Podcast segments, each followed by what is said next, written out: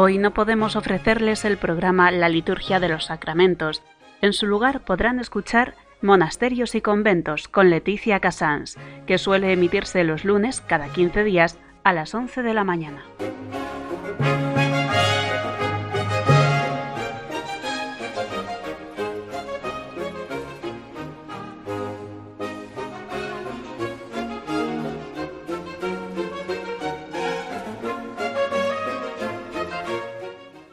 Buenas tardes a todos nuestros oyentes. Estamos en Radio María y comenzamos Monasterios y Conventos eh, dentro de un ambiente recogido, dentro de este principio de la Semana Santa. Intentemos acompañar muy directamente al Señor.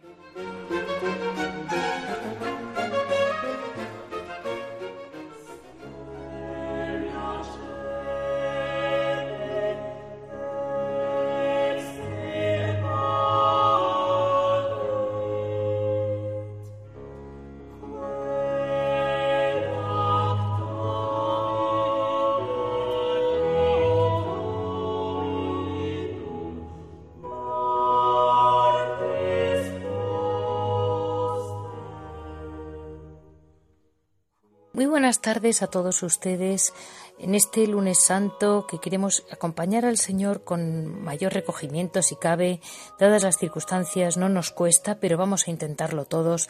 Y en monasterios y conventos, una vez más, vamos a intentar acercarnos en lo más profundo a la contemplación del Señor. Así vamos a dar paso después a simplemente lo que es este es lunes santo, luego noticias de las clarisas de Sevilla, vamos a hablar con el padre Miguel Márquez, provincial de los Carmelitas Descalzos de España, que nos va a mm, guiar por el camino de Santa Teresa, y la Madre Natividad Jerónima, que también nos va a dar su punto de vista, siguiendo al Señor desde la palabra. Eh, en Piedras Vivas, Javier Onrubia nos sabrá introducir muy bien en lo que es esta Semana Santa. Mm, así vamos a dar paso esta Semana Santa que empezó ayer con la alegría del templo y que terminará con la resurrección, pero que todos debemos de seguir a nuestro Señor.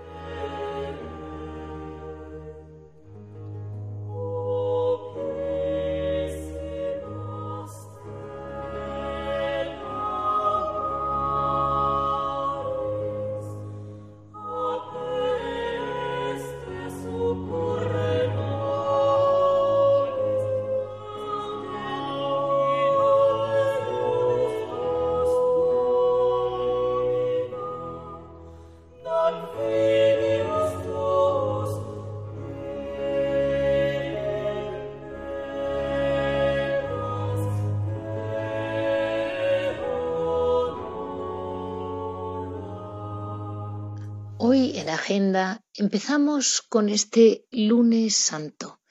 Este lunes santo que a veces yo creo que en otras ocasiones no hemos pedido vivir con tanto detalle porque, bueno, pues eh, tenemos habitualmente vacaciones, tenemos viajes y realmente nos centramos en el jueves, viernes, sábado y domingo de resurrección. Pero la verdad es que desde este lunes, si en este año por circunstancias podemos estar de un modo más tranquilo, más sereno, siguiendo los pasos de Cristo, yo creo que sería muy, muy, un modo muy bueno de aprovechar este lunes santo.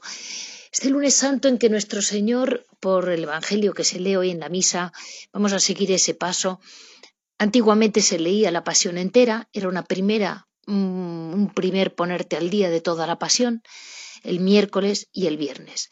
Hoy en día solamente el viernes, pero hoy se lee en todas las misas ese momento en que el Señor se le enciende la ira al ver cómo han convertido, mm, dice si no me equivoco el Evangelio, su, su templo, el templo de Dios, en una casa de negocios.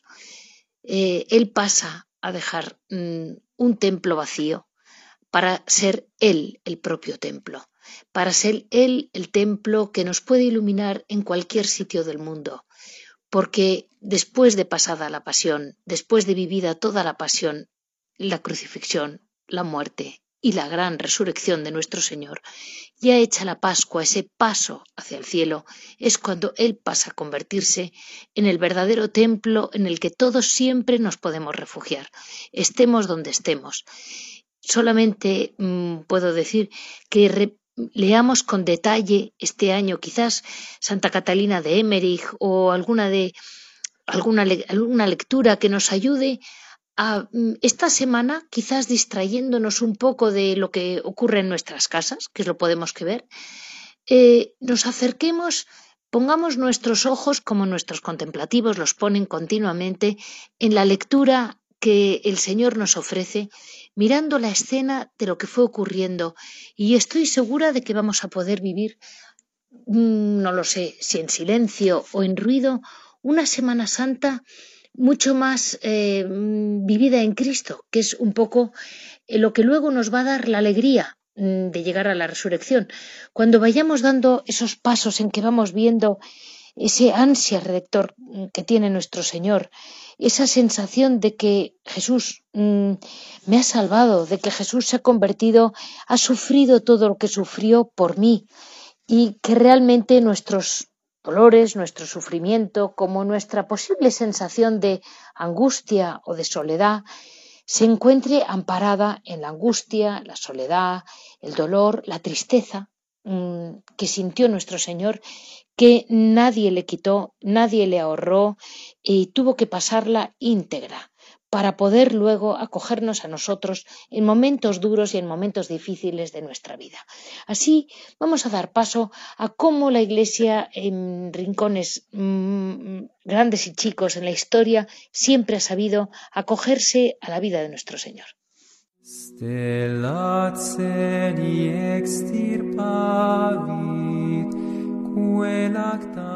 Muy buenos días, madre. Buenos días. Mire, en este, en este pequeñísimo, hoy ya lunes santo, pero en estos días pasados eh, me llegó la noticia de que en la Plaza de Pilatos de Sevilla ocurría una cosa realmente bella y es que hay un tenor, si no me equivoco, que vive en una de las casas y sale a un balcón y canta, mm, pues ha cantado, un día cantó el Ave María de Schubert, otro día fue el Ave María de Fátima, grabaron alguna Ave María, me ha llegado el medio vídeo y yo las he llamado, las he buscado a ver cómo cantaban detrás del muro, pero eh, me había equivocado. Era una orden también estupenda que vive Paré con ustedes, que es la obra de la Iglesia. Y ellas sí se, se unieron al cántico de la calle porque ellas están en vida activa. Y usted con todo el respeto, me emocionó cómo me contaba usted, cómo usted participa de otra manera. Cuéntenos, madre, ¿cómo participan ustedes? Sí, a mí me llamaron que si podíamos participar en, esos cantos. Yo le comuniqué al Señor que me llamó que en esos momentos nos uníamos a ellos porque nosotros estábamos delante del Santísimo también uniendo nuestra oración como ellos lo hacían nosotros con el Santísimo, ellos con el Ave María, y todos nos uníamos porque todos somos iglesia, todos somos un solo, corazón y una sola alma, y toda la oración unida en estos momentos mm, va directamente al Señor, a la Virgen María, a, en bien de toda la humanidad que tanto está sufriendo, que tanto dolor está padeciendo. Así es que nosotros nos unimos en todo momento, en la Eucaristía, en la oración con el Santísimo, en el Rosario, en todas las cosas que realizamos en el convento y aquí estamos siempre y en todo momento dando la vida por todos ustedes. Así es quizás en un mini mundo, en un, ejemplo eh, recortadísimo geográficamente de cómo en una plaza y poco más que una plaza de Sevilla se puede vivir todo lo que es una iglesia. Un gran tenor cantando en un balcón, la gente cantando, eh, una, orden religiosa de vida mm, activa cantando con ellos, haciendo eco, y las clarisas eh, también con ellos, igual de unidas, como dice muy bien Sor Lucía, adorando al Santísimo para el mismo fin. Como decía, ¿verdad, Madre? Que decía usted que era todo para el mismo fin. Todo es, todo queda. Somos eh, una iglesia y todos vamos unidos y aquí oramos por todo el mundo, toda la humanidad. Así que entra todos los hijos de Dios. Entramos en esa oración y elevamos siempre nuestra oración al Señor por todos. Pues terminamos este apartado de noticias comentándoles que me enteré hace unos días del primer monasterio que empezó haciendo mascarillas y batas. Ahora ya son tantos que, igual que en Navidad, no suelo hablar de un solo obrador, sino que siempre les recuerdo a todos eh, el que vayan a los obradores de los distintos monasterios de España, sepan todos que el apoyo que están recibiendo muchos hospitales y asilos pequeñitos, eh, los menos importantes, son los que están siendo una gran trama hecha por todas las religiosas de España. Muchísimas han convertido las que tenían máquinas en hacer eh, mm, las famosas mascarillas, batas y todo tipo de mm, pues eh, lo que necesitan todo el, personal sanitario. Les agradecemos muchísimo a todas las religiosas contemplativas desde Radio María ese silencio y al mismo tiempo esa continua aportación eh, unas veces física en sus ratos desde su silencio y muchas veces, por no decir siempre, con su oración. Y despedimos a Sor Lucía de Sevilla y le agradecemos muchísimo haber interrumpido su día un ratito por nosotros. No nos olvide esta noche, Madre. Claro que no, unidos en el Señor y en la Virgen María, en comunión de todos los santos. Muchas gracias.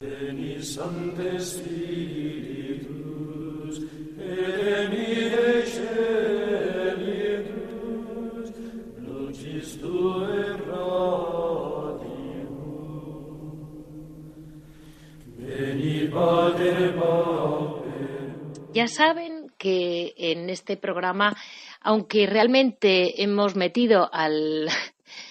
he introducido al padre mm, Miguel Márquez, provincial de los Carmelitas Descalzos de España, en este apartado de historia, que no es realmente historia, es más bien dentro de lo que tiene de carisma, todo lo que es el carisma carmelitano, eh, recordar e intentar envolvernos un poco de la mano de Santa Teresa, de San Juan, de todos los grandes santos de la Orden, en esa capacidad, en esa posibilidad que tenemos en nuestra mano de nuestro dolor, nuestra incomprensión, nuestra mm, falta de, de aceptar lo que está ocurriendo, pues llevarlo a la pasión de Cristo. Tengamos en cuenta que hoy es lunes santo, ese primer día en que ya la lectura nos habla de cómo el Señor se indigna ante mm, los negocios que se hacen en la puerta del templo y a partir de ahí acompañemos al Señor y elevemos nuestro dolor como hicieron nuestros grandes santos.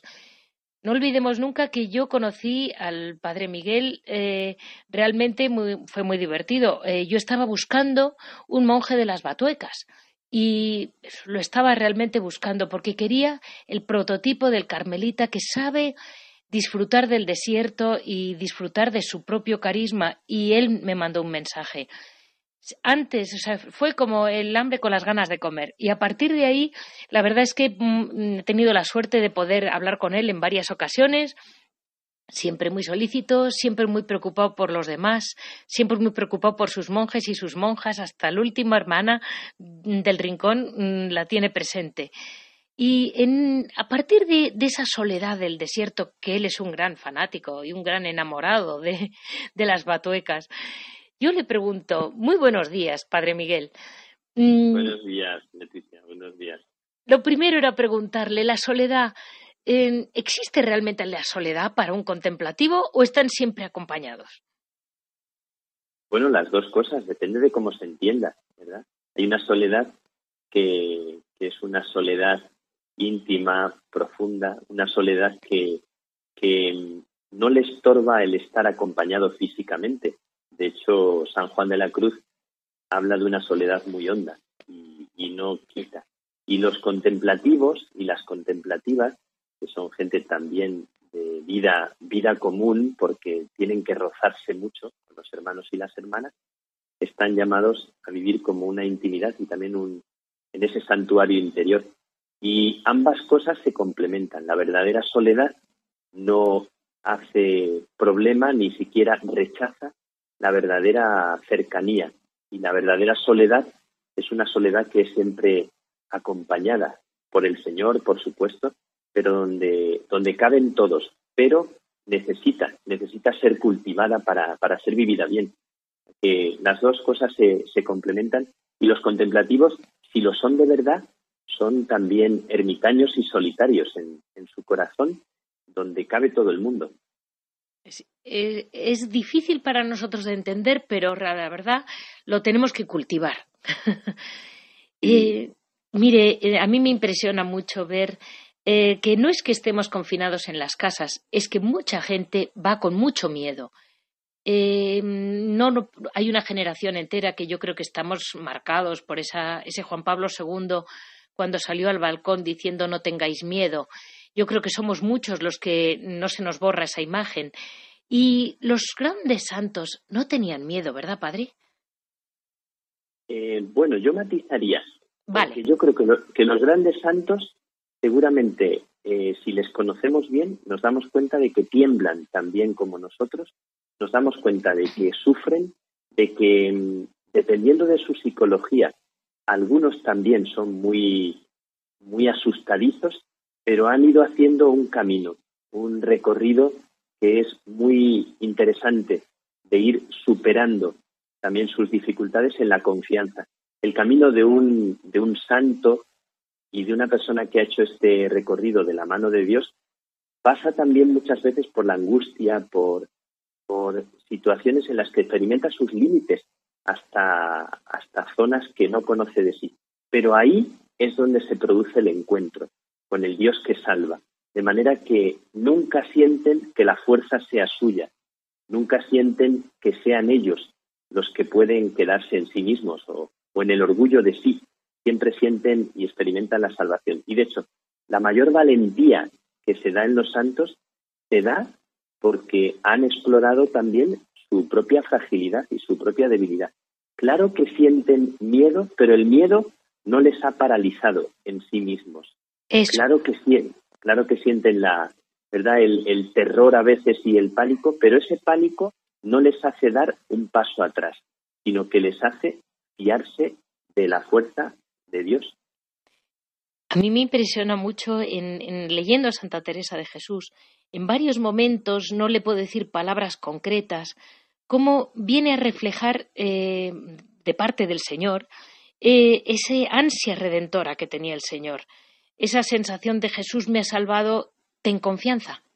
Y ella lo tiene continuo y era quien mejor le conoce, bueno, de las santas que yo he leído más profundamente, quien realmente le conocía y sabía y tenía una seguridad en que el Señor te ha salvado. Ahora es cuestión de que tú lo cojas.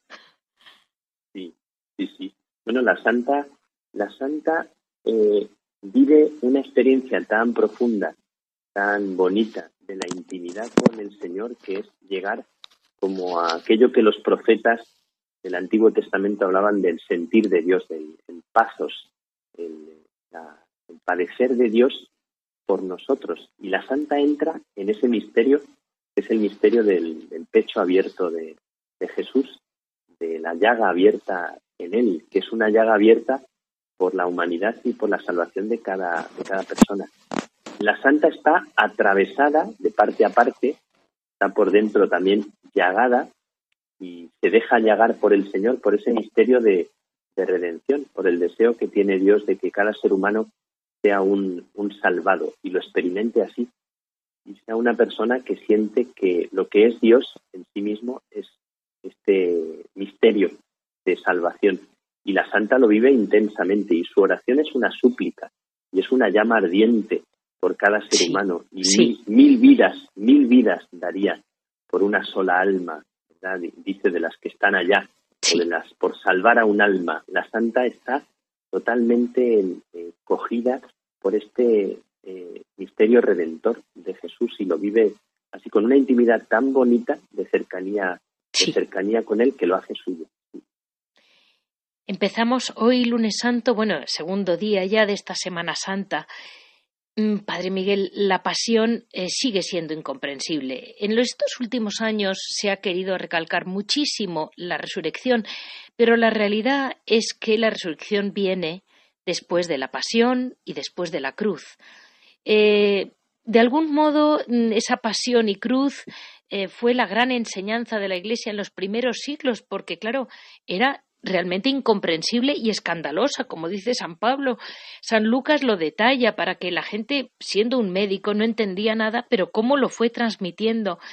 Y sin embargo, mm, parece que el dolor, cuando se puede encajar en la cruz, de hecho, hay ese momento en que, mire, yo tengo una foto de mi hija en el patio de San José, abrazada a la cruz de piedra que tienen, y siempre decía, es que Santa Teresa no huyó a la cruz, se abrazó a la cruz de Cristo. ¿Cómo encajar nuestras pequeñas o grandes cruces a la gran cruz de Cristo? Eh, sí, realmente el sufrimiento humano eh, y el dolor es uno de los misterios que, están eh, presentes en nuestra vida de una forma más difícil. Sí. Y realmente es un misterio, el misterio de, del sufrimiento. La cruz que es, está en el centro de toda nuestra historia de salvación, es como el gran reto para los cristianos. Y nuestra propia cruz no, se, no tiene sentido cuando nos deja en nosotros mismos y no está unida al misterio, a la pasión de Jesús, a lo que es la historia de la salvación en Jesús, comprender aquello que fue incomprensible para ellos en la primera hora, porque lo que provocó fue desconcierto, desolación y un sufrimiento, bueno, pues como significa la Eucaristía, que es la, el gran misterio de salvación, pero es el pan que se parte, es el cuerpo de Cristo roto en la cruz que se convierte en, semilla de vida. Pero no lo entendemos, o sea, por más que lo teologicemos, por más que le hagamos pinturas eh, bonitas, por más que le digamos palabras, porque nosotros contamos las historias y contamos la cruz y ya la adornamos de flores a la cruz. Pero en realidad la cruz es un misterio desnudo, es un misterio difícil de comprender, que cuando entramos en él, entramos en el misterio del abandono de Cristo en la cruz, del por qué me has abandonado. Eh, realmente para el ser humano nosotros entramos en ese misterio de Getsemaní. Eh, Totalmente. Lo que, lo que nace en nosotros es más bien la huida de ese sufrimiento. Y no es porque está eh, pleno, está preñado de un amor que quiere dar vida, aunque la persona que lo vive sienta en sí mismo el misterio de la muerte. Pero la cruz es eso, porque decías que hemos hablado mucho de la resurrección. En realidad, en, el corazón de Dios, cruz y resurrección son una misma realidad. Sí. esa muerte que da vida es la muerte que, que tiene una resurrección dentro de sí. Nuestras pequeñas cruces solamente tienen sentido cuando nos hacen dar la vida y cuando dan la vida eh, por otro y la dan en Jesús, injertados en, la cruz de Jesús. Claro que la cruz y el sufrimiento en sí mismo, por sí mismo, no tiene, no tiene como, como un sentido, no es fácil, no, es nada fácil. No. Pero en Jesús, en Jesús nuestras cruces encuentran como un, un camino de, de, vida que salva. Al final es verdad que Jesús es el que, el que salva y si no hubiera pasado por ese misterio de la cruz no estaríamos hablando de, de la historia de salvación como la conocemos, como que da sentido a nuestros sufrimientos y a nuestras cruces pequeñas y grandes. Yo mm, también quería en esta Semana Santa que la gente quizás va a mirar más imágenes, eh, como viajamos, no hay posibilidad de viajar, pues a lo mejor la gente puede seguir más paso a paso esta pasión. Y indudablemente sale en nuestra imaginería española, sobre todo en la preciosísima sangre redentora. Y es algo que quizás mm, la gente no lo acaba de entender. El concepto de la sangre, por lo que he leído, en el, en el pueblo quería decir realmente el lavarse. Y hay un momento precioso en que Santa Teresa, el domingo de Ramos, o sea, ayer, después de la comunión, tiene un momento místico en que el Señor le dice Hija, yo quiero que mi sangre te aproveche. De algún modo Mm, cómo permitir que la sangre nos aproveche sin dramatismo, simplemente entender que su sangre está ahí si nosotros queremos aprovecharla y para nosotros. Sí, o sea, el, misterio de la, de la sangre de Cristo que se entrega, que se derrama, es, la vida entera de Él que, que, se, que se parte, que se entrega sin reserva y que se nos da entero. La sangre, que es como el misterio de, la vida en nosotros, que cuando se derrama siempre recordaba los antiguos sacrificios del Antiguo Testamento, eh, bueno, según la mentalidad del Claro. pueblo judío, que, bueno, cuando sacrificaban algún animal, bueno, procede de los ritos antiguos, ¿verdad? Y Jesús se convierte como que resume, recoge en sí mismo todo aquel Antiguo Testamento y más que sacrificar algo o sacrificar un animal que es siempre algo externo, siempre se acusaba de los que hacían sacrificios y hacían ofrendas y su corazón quedaba intacto. ¿Qué hace Jesús? Jesús no solo es que pida el sacrificio o pida la sangre de alguien, ya no, ya es él mismo el que en el ara de la cruz se ofrece y se entrega sin reservarse y, y queda como, como una criatura que no reserva para sí nada, absolutamente nada. Es como que lo humano es destruido para ser plenificado de alguna forma. Suena muy fuerte, suena muy duro, pero en realidad lo que hace Jesús es entregarse por amor hasta las últimas consecuencias, no Sí. porque ensalce el sufrimiento humano, no ensalza el sufrimiento humano, lo que ensalza Jesús, lo que plenifica Jesús es el amor que se entrega hasta la última consecuencia, hasta el último aliento de vida, hasta el último suspiro, hasta atravesar el último eh, terror, incluso su propio terror, porque Getsemaní suda sangre también, antes de, que su sangre eh, brote de, las heridas, de las manos y los pies y del costado, antes ya ha sudado sangre. Ya él, como que toda su vida entera es esto, no es un predicador de predicación así bonita, es, es una persona que su mejor predicación es su propio silencio en la cruz y su cuerpo atravesado en la cruz. Esa es su mejor predicación, el mejor sermón de Jesús es cuando calla en la cruz y entrega la vida y la entrega por amor a todos, por amor a cada uno. Y esa es su sangre. Cuando hablamos de la sangre Sí. de Jesús, hablamos de, de ese amor hasta el límite, hasta las últimas consecuencias y más allá de todo, para redimir y para limpiar, para lavar, para purificar, para sanar la vida de cada ser humano. Realmente mirando las imágenes estos días puede ser un- una, una experiencia muy bonita. Sí. Mirar a un Cristo vivo que está dando la vida por mí. Es muy, es muy impresionante, por ejemplo, que en- leyendo la Pasión, cómo el ángel conforta, va a confortar a Cristo, pero no le quita la tristeza. Y sintió una tristeza hasta la muerte. De algún modo, con eso quiero decir que el, el humilde sentimiento de la tristeza, que puede tener mucha gente que parece un sentimiento menor, o como que eh, por, por la oración se te va a quitar la, la tristeza, y sin embargo, el Señor vivió la tristeza hasta el final, hasta la muerte. Y me muero de tristeza. Eso. Eh, realmente la, la frase realmente es eh, hermoso y fuerte que conservemos lo que es el relato de Getsemaní, Sí, porque nos revela como hay mucha gente empeñada eh, en recordar un Cristo que anda sobre las aguas, como decía el poeta. sí, No quiero cantar ni quiero a ese Jesús de madero, sino al que anduvo en la mar, ¿no? sí, Parece que, que nos resulta más amable el Jesús de los milagros que el Jesús que está como derrotado, como, alguien que está totalmente indefenso y, y lleno de un temblor que nos resulta muy familiar, porque llega la angustia, ¿no? Muero de tristeza y sus discípulos tampoco entienden nada. no, no, Están no. allí también como dormidos y, y desconsolados y también y Jesús está solo también, aunque les pida compañía, al final está solo.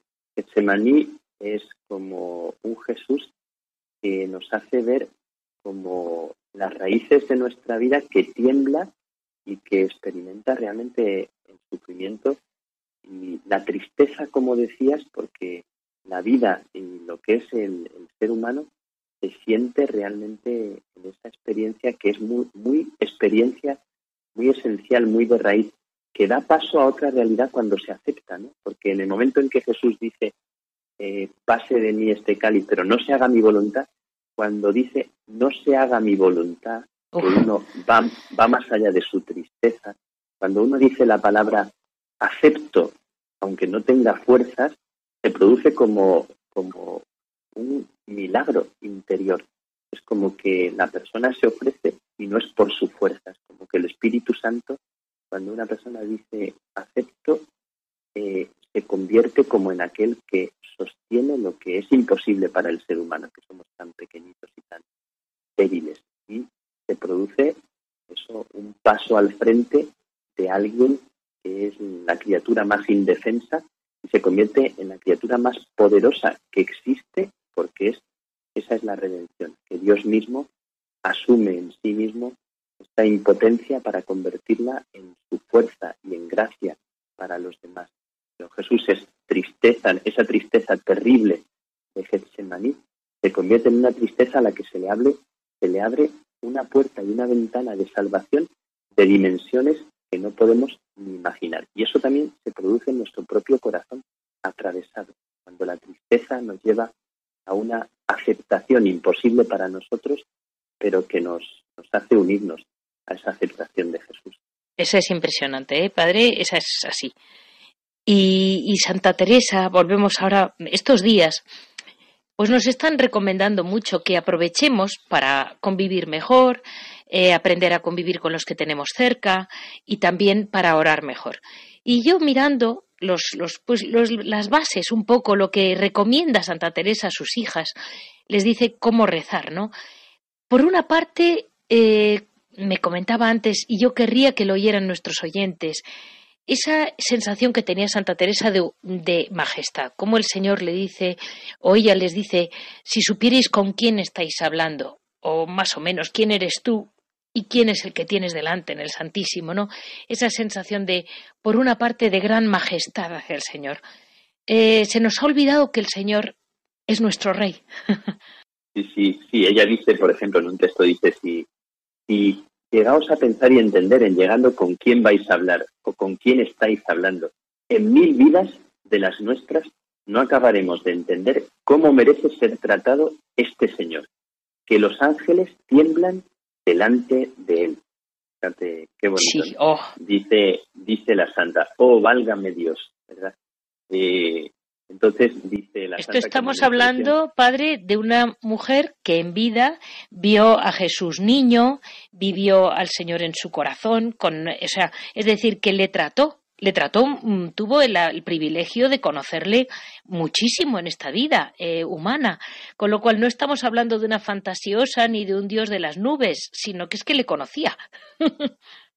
claro, hizo experiencia de conocer Claro, conocer en el Antiguo Testamento que la palabra conocer se aplica cuando un hombre y una mujer se unen. Cuando se habla en la Biblia de conocer a Dios, se habla de experimentarlo, se habla de, vivirlo en carne propia, de vivir vivir como Dios atraviesa la vida y ya no es una palabra, como dice dice Job, antes te conocía de oídas y ahora te han visto mis ojos. Y ver en esa expresión de Job es experimentarle, es decir, es estar dentro de Dios y Dios dentro de uno mismo.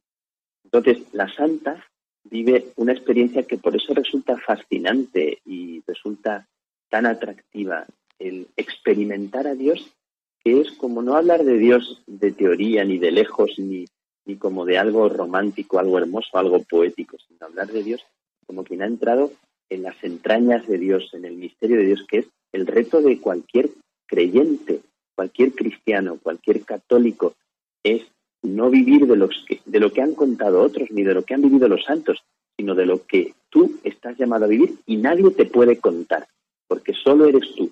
Y solo eres tú cuando pones la vida en juego, cuando te atreves a dar un paso al frente, a dejar que ese Dios te hiera, te hiera en el sentido de dejarle que te atraviese por dentro, que te va a meter en la noche oscura y te va a meter en su cruz y en su resurrección, en su misterio. Claro que solo se conoce a Dios cuando uno le deja a Dios que le quiera a su modo, ¿verdad? De que Dios vaya entrando y vaya haciendo en ti su obra que siempre descoloca tu proyecto. Pero realmente, como, como decías, es verdad que la santa le vive a Dios como un Dios eh, entrañable, que ha hecho a Dios mi cautivo y libre mi corazón, dice, pero también tiene tanto esto, tan bonito esta de la majestad de Dios, de la grandeza de Dios, de un respeto a Dios reverencial tan, tan bonito que nos conmueve. Pues mire, padre, con eso nos vamos a quedar, porque la radio tiene sus tiempos y ahí nos quedamos. Pero que sepa que es posible que le tenga que llamar en otro momento, cuando estemos en un momento de más paz, para, eh, ya una vez terminada esta pasión, seguir adelante con la oración de Santa Teresa y de San Juan de la Cruz. Muchísimas gracias. Estamos en la pasión, pero, pero en esta pasión que nos une a Él de una manera muy, muy profunda, muy íntima. Entonces queremos estar ahí como muy pegados a Jesús, a su mirada y a su, a su corazón, a su costado abierto y ahí, ahí entramos y, acogemos a todos, ahí en ese misterio de vida. A todos. Pues eh, ahí estamos. Muchísimas gracias por estar con nosotros en este lunes santo. Y una vez más les recuerdo a nuestros oyentes que hemos tenido la suerte de poder hablar con el padre Miguel Márquez, que siempre está solícito hablar con sus carmelitas y no carmelitas como somos todos nosotros. Muchísimas gracias, padre Miguel. Gracias a ti y a todos. Una bendición para todos.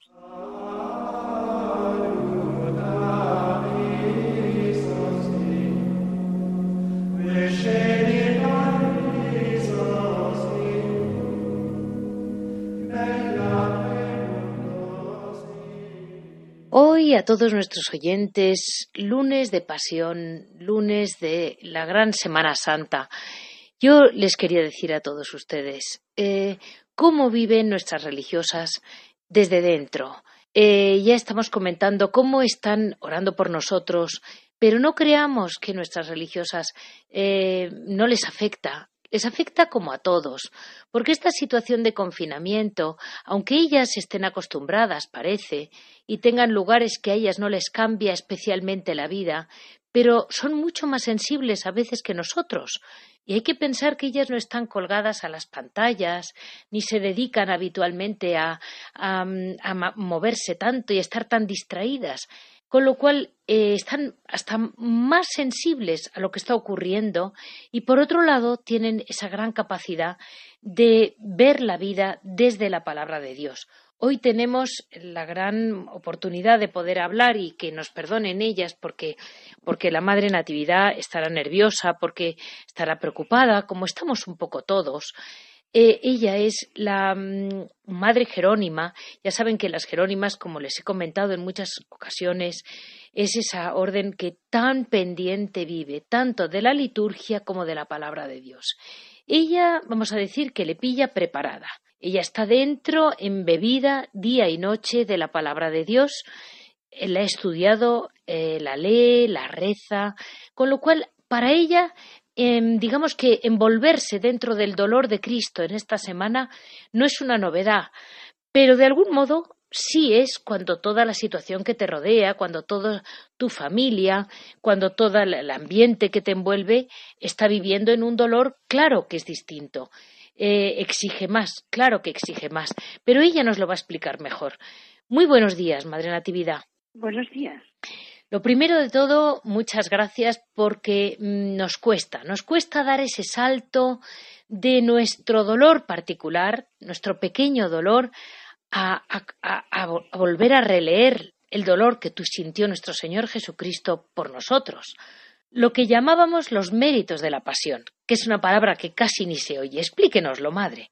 Pues los méritos de la pasión, que nosotros podemos participar en la pasión de Cristo a través de nuestro dolor, de nuestro sufrimiento, de todas las penas que hay hoy día. Nosotros estamos participando en ese dolor de todos, de esta humanidad que sufre, que ha llegado a una impotencia total, a un ver que no somos nada, que dependemos de Dios, que estamos en sus manos. Y yo lo que quisiera hacer comprender es el amor de Dios hasta dónde llega como un padre hace sufrir a sus hijos de alguna manera, que no es que él lo mande, sino que mm, es la ocasión de, comprender y descubrir el amor que Dios nos tiene, capaz de, acogernos en todo momento, en todo momento. Nuestro Señor, Madre, nuestro Señor sufrió eh, terriblemente por nosotros. Hay veces que mm, me mm, cuesta entender el grado de sufrimiento al que llegó nuestro Señor por nosotros, pero claro, es que Él sabía lo que venía y veía el dolor, ¿no, madre? Sí, sí, él, lo sabía y a Él le costaba, pero no tanto por Él mismo como porque los hombres no comprendieran. Él había evangelizado, había hecho Y los mismos que a los que les había hecho milagros pedían luego a Barrabás. Es muy duro, es muy fuerte. Y no quiero decir con esto que Dios nos quiera hacer pasarlo mal, sino que Dios nos busca, nos busca, está detrás de nosotros, nos quiere, nos ama, pero el mundo se empeña en querer vivir sin Dios. No digo todos, pero en general. Ese, esa prepotencia, todos esos valores, todos esos, ese capital de dinero que tienen algunos y que los otros están muriendo muy cerca.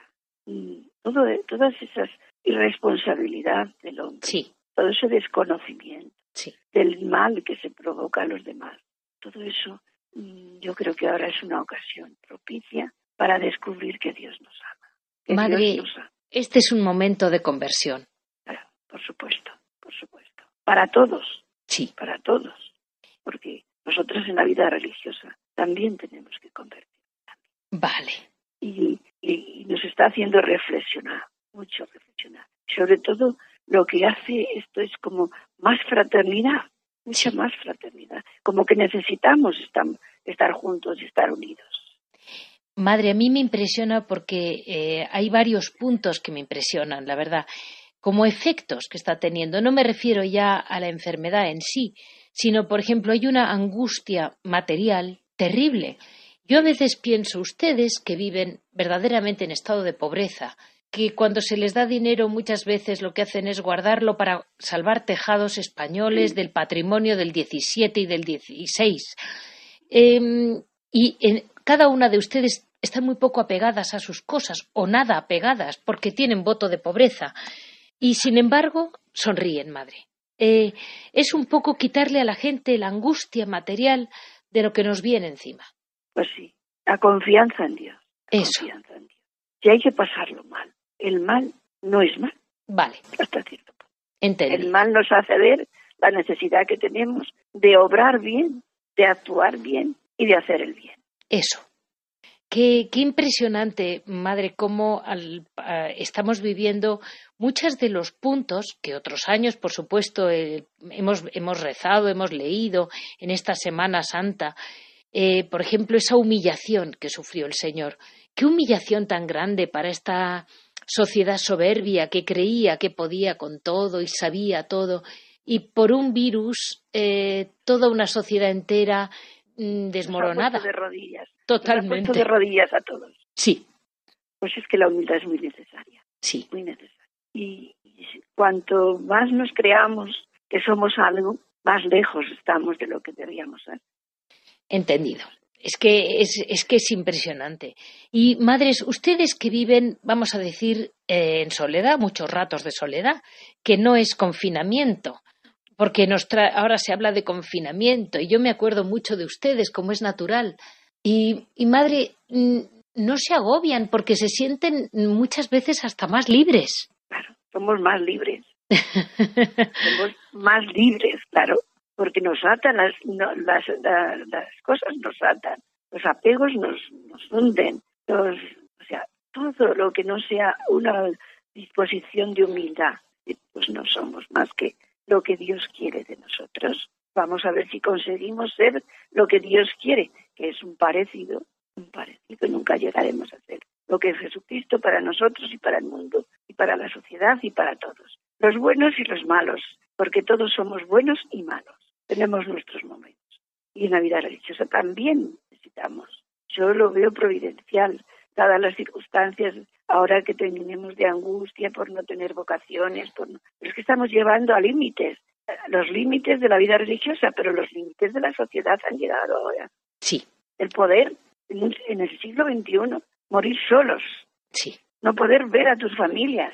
Es un dolor terrible ese. Es, es llegar a un fondo y si no nos convierte esto, no sé, no sé, pero nos tiene que convertir. Buscar más a Dios, buscar más a los hermanos, buscar más el vivir en común, el compartir, el darnos y qué es lo que hace felices. Mm, pues mire, madre, desde ahí y un último detalle.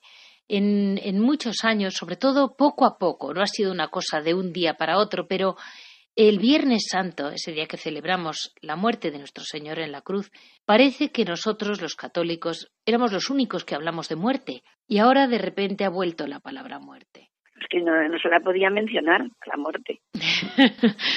Así está. No se podía mencionar a la muerte y se trataba de esconderla y de, de, taparla y de, que no la vean los niños, que no... Esto que, pero sí, es una realidad aplastante, sí. innecesaria y además que la tenemos segura. Segura. Y además es el nacimiento para la vida eterna, que es a lo que estamos. Por supuesto, que es para lo que estamos creados. Y además estamos creados a imagen y semejanza de Dios. Sí. Cuando nos salimos de ahí, pues somos para los demás lo que no debíamos. Ahí estamos, madre. En un momento muy delicado y, ahí estamos. Pidiendo al Señor, pidiendo, y estamos rezando, rezando, sacando horas extras de todo, y para rezar, para, para, para, para sufrir, porque es que es un momento en el que hay que sufrirlo. Claro, hay que sufrir con el Señor. Hay que sufrirlo para saberlo. Claro, es que... Experimentarlo con todos los que lo están experimentando. Y esa generosidad que está habiendo en, todos, en, los, en la medicina, en, los hospitales, en, en, las residencias, en todo. O sea que es triste que morir así, muy triste. Pero la muerte de Cristo también fue triste. Sí, sí. Y además el Señor, eh, por lo que dice San Lucas, no le ahorró tristeza. No, no, no, no, no. Y a nosotros tampoco nos ahorra, ¿eh? No, no. La fe no nos anestesia. No, no, no, no. La fe no nos anestesia. La fe nos da la fuerza para buscar caminos que nos lleven a, a donde debemos llegar, que de alguna manera es a sentirnos pequeños, pobres y necesitados de Dios. Pues así dejamos en este lunes santo a la Madre Natividad que con la angustia propia de una sociedad que pasa angustia, como dice ella, como dice usted muy bien, eh, aquí nadie ha dicho que la fe anestesie ni quite, pero, pero tenemos sin duda esa cruz de Cristo a que agarrarnos. Esperemos que sea un tiempo de conversión y que esta Semana Santa diferente y, vivida en las carnes propias de todos eh, nos revuelva el corazón. Yo creo que esta Semana Santa va a ser tan especial. Sí. Nosotros lo estamos viendo, lo estamos sintiendo. Qué especial es este momento. Sí. Qué especial. Pues es que no, no, nos ha toda esta cosa de la Semana Santa, que es preciosa, porque no vamos a decir que no lo es, pero, pero ahora de otra manera, llegar a la verdadera Semana Santa, a la soledad, al sufrimiento, sí. a esa pobreza de los seres humanos. Pues ahí estamos, madre. Y nos acercamos a Dios somos menos humanos. De acuerdo, ahí estamos. Muchísimas gracias, madre, y de verdad que pasen una Semana Santa lo mejor posible y que, y que nos ayuden a todos, porque, como usted sabe muy bien, todos confiamos en ustedes también, en su oración. Pues de verdad que estamos tratando de responder a lo que Dios quiere de nosotras, porque es para bien de todos. Nuestra vida no está para nosotras, no la, no la hemos consagrado para que esté ahí reservadita, sino que estamos en plena campaña de sufrimiento y ahí sufriendo con todos. Muchísimas gracias. Más cerca y más lejos, pero todos son cercanos. Todo dolor es cercano para nosotras. Muchas gracias, Madre Natividad. Muchas gracias a usted. Adiós.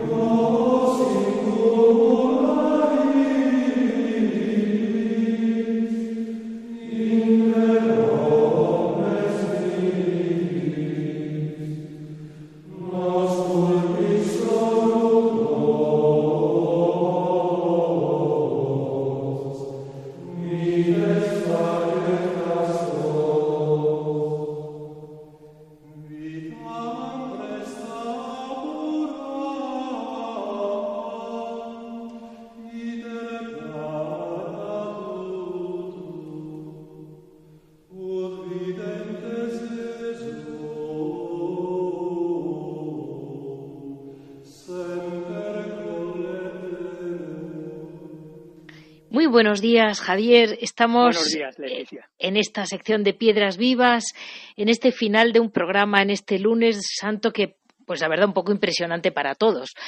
Y hay dos puntos, Javier, que yo quería preguntarte. Estos días las monjas, los monjes, tú que conoces tantos monasterios, mm, la gente les debe de estar pidiendo oraciones hasta agobiarles. Eh, Mm, sí, la verdad es que sí, muchas veces el refrán este de nos acordamos de Santa Bárbara solamente cuando truena, ¿no?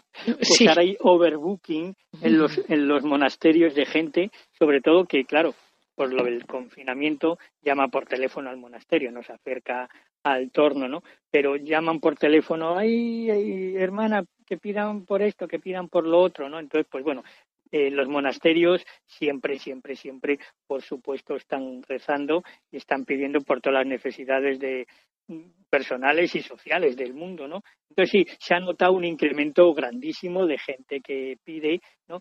y sobre todo por casos particulares, ¿no? Pues mire, por mi marido, mi mujer o por mi hijo, por quien sea, una vecina que lo está pasando muy mal por la dichosa enfermedad, ¿no? Sí, sí, ahí se ha notado, se ha notado muchísimo, ¿no? Pero vamos, las monjas, por supuesto, y los monjes, por supuesto, que, que rezan, pero vamos, rezan siempre, lo que pasa que si ya es difícil, han redoblado eh, la oración. Eh, en estos días yo estoy hablando con los monasterios que, con los que más relación tengo, ¿no?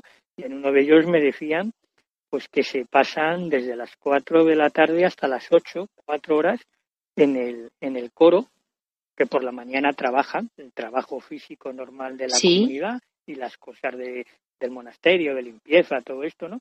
Y que por la tarde están cuatro horas en el, en el coro, pues con la liturgia de las horas, rezando las horas, con el rosario, con la exposición del Santísimo, con la oración silenciosa de cada, de cada monja, ¿no?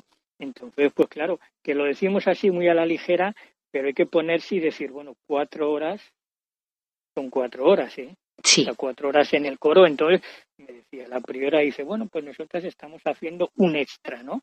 Dice, la madre, la madre federal nos ha pedido que hagamos un vía crucis especial todos los días por, por toda la gente que está muriendo. ¿no? Dice, entonces, pues bueno, eso, para ellas eso es el extra, el claro. crucis, ¿no? claro. Cuatro horas es que dice, bueno, cuatro horas son muchas horas. Bueno, pero mm. vamos, que, que, que, luego te pones a verlo y dices, bueno, con la liturgia de las horas, el rosario y la oración silenciosa, se te pasa, ¿no? Pero es un poco el exponente de cómo en todas las comunidades se está reforzando, ¿no? Y que yo sacan horas, pues no sé de, no sé de dónde la, la sacan, ¿no? Me decía esta priora muy graciosamente, también para demostrarnos que, somos de carne y hueso, ¿no? Me decía, yo, pues a las hermanas tienen una hora de descanso, ¿no? Dice, porque no quiero que luego se me duerman en el coro. Pero eso es muy propio de, de las prioras de todos los tiempos, porque siempre han sido como muy humanas al mismo tiempo. No, no, es que si, es que si no son humanas, son máquinas, son robots y entonces ya no son religiosas. Hay que ser humanas y ver las hermanas y decir, bueno, si vamos a estar cuatro horas en el coro, pues bueno, que puedan descansar después de comer una hora y entonces, pues bueno, hay que coger fuerzas, claro, no vaya a ser que sea peor el remedio que la enfermedad, pues que se ponga alguna mala o que pase alguna cosa, o como le decía yo, madre, pues alguna se dormirá en el, en el coro y decía, claro, normal, bueno, la misma Santa Teresita, bueno, y... Santa Teresita se dormía y, era Santa Teresita, ¿eh? o sea que tampoco es una cosa definitiva. ¿Y las monjas o los monjes se, se duermen? Pues hombre, claro que se duermen, porque no se van a dormir. Son monjes, pero también tienen que dormir, ¿no? Y, y, Javier, un último detalle, porque es que no tenemos tiempo. Era decirte tú que lo has vivido, porque después de vivir con años, con comunidades, tienes más de un monje que yo sé que tú has conocido que ya no está. ¿Cómo viven ellos los entierros? Bueno, eso es una cosa que te llama muchísimo la atención y te conmueven porque eh, casi cuando tú vas al entierro de una monja o de un monje, son ellas o ellos los que te consuelan a ti. O sea, tú vas y dices, ¡ay, qué pena que se ha muerto!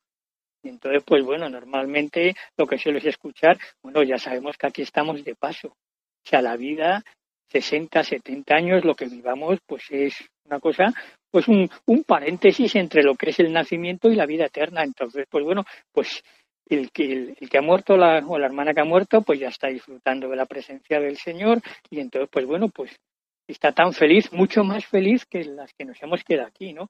Pues ahí nos quedamos, Javier. Eh, nos tenemos que quedar. Nos tenemos que quedar porque la radio sí tiene los tiempos muy contados. Sí, sí, eso sí. Pues es verdad. ahora nos despedimos juntos esta vez de todos ustedes, nuestros oyentes. Monasterios y conventos, volveremos dentro de 15 días. Muchísimas gracias a todo el equipo de Radio María que está redoblando esfuerzo también. Eh, si quieren cualquier, tienen cualquier duda, cualquier comentario, me lo mandan a monasterios y conventos arroba. Se lo repito, monasterios y conventos arroba radiomaria.es. Gracias de un modo especial a Javier Esquina, que es el técnico que está consiguiendo casar todo esto, no sé ni cómo. Muchísimas gracias y hasta el próximo lunes.